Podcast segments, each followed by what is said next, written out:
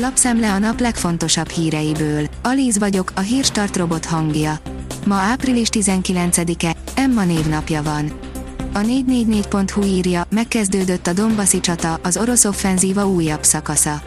Bombázások országszerte, megindultak a csapatok Izjumnál és Luhansktól északnyugatra. A cél, hogy bekerítsék a szakadár területek határán védekező ukrán erőket. A G7 írja, félmilliónál több lejárt okmányt kell lecserélni, de időpontot már alig lehet foglalni Budapesten. Az első fél év végéig 350 ezer embernek kell lecserélnie a személyazonosító okmányait, amire nem készültek fel a kormányablakok. A 24.hu kérdezi, mennyi EU támogatást bukhat el Magyarország. Eddig lehetett tologatni a pénzeket, de most tényleg elveszhet az uniós támogatások egy része. Frankfurt után Kádiz újabb kínos Barca vereség a Camp Nou-ban, írja az m4sport.hu.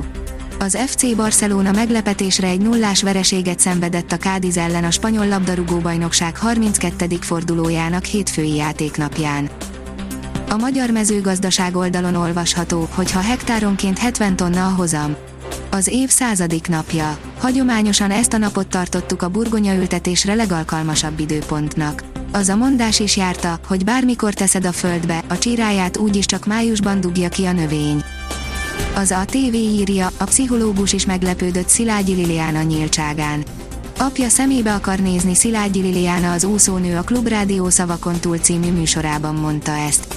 A sportoló Kadarkai Endrének újabb részleteket árult el a gyerekkorában átélt traumákból, például, hogy apai nagyanyja mit csinált vele, miután lefürdette.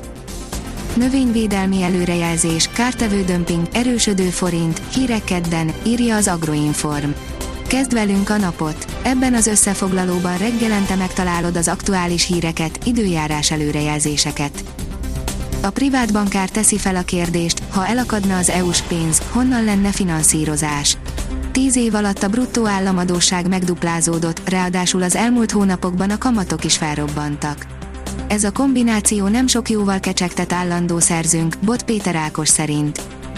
A Force írja, a kudarc nem a végeredmény. A kudarc az, ha meg sem próbálod. Az olyan versenyterületeken, mint a vállalkozói lét, a tőzsdei kereskedés vagy az élsport rengeteg elbaltázott cselekedetre van szükség a tanulási folyamatban ahhoz, hogy valakiből igazi nagyság váljon. A hírklik írja, üzentamol a magyar háztartásoknak ön is érintett lehet. A használt sütőolaj veszélyes hulladéknak számít, biztonságos leadására lehetőség van a MOL több mint 350 töltőállomásán hívta fel a figyelmet a vállalat annak kapcsán, hogy húsvétkor a háztartások az átlagosnál nagyobb mennyiségben használnak zsiradékot, amelyet megfelelő módon gyűjtve és leadva újra lehet hasznosítani.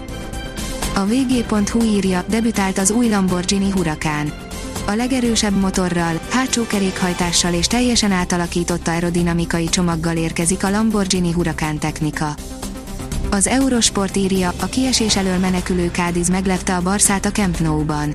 A Barcelona otthon egy nullra kikapott a kiesés ellen harcoló Kádiztól a spanyol labdarúgó-bajnokság 32. fordulójának záró mérkőzésén, hétfőn. A találkozón a hazaiak végig óriási mezőnyfölényben voltak, helyzeteik is adódtak, de mindet kihagyták. Hatalmas ünneplést rendezett a Real Madrid, Bél újabb kritikát kapott, írja a Liner. Nem hivatalosan már kikiáltották a La Liga bajnokának a madridi együttest, miután győzelmet aratott Sevillában. A kiderül szerint ennél már csak melegebb lesz a héten. A következő napokban már enyhébb levegő áramlik térségünk fölé. Melegszik az idő, de kisebb esőre, záporra továbbra is számítanunk kell. A Hírstart friss lapszemléjét hallotta.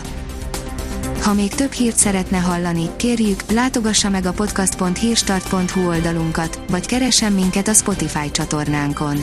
Az elhangzott hírek teljes terjedelemben elérhetőek weboldalunkon is.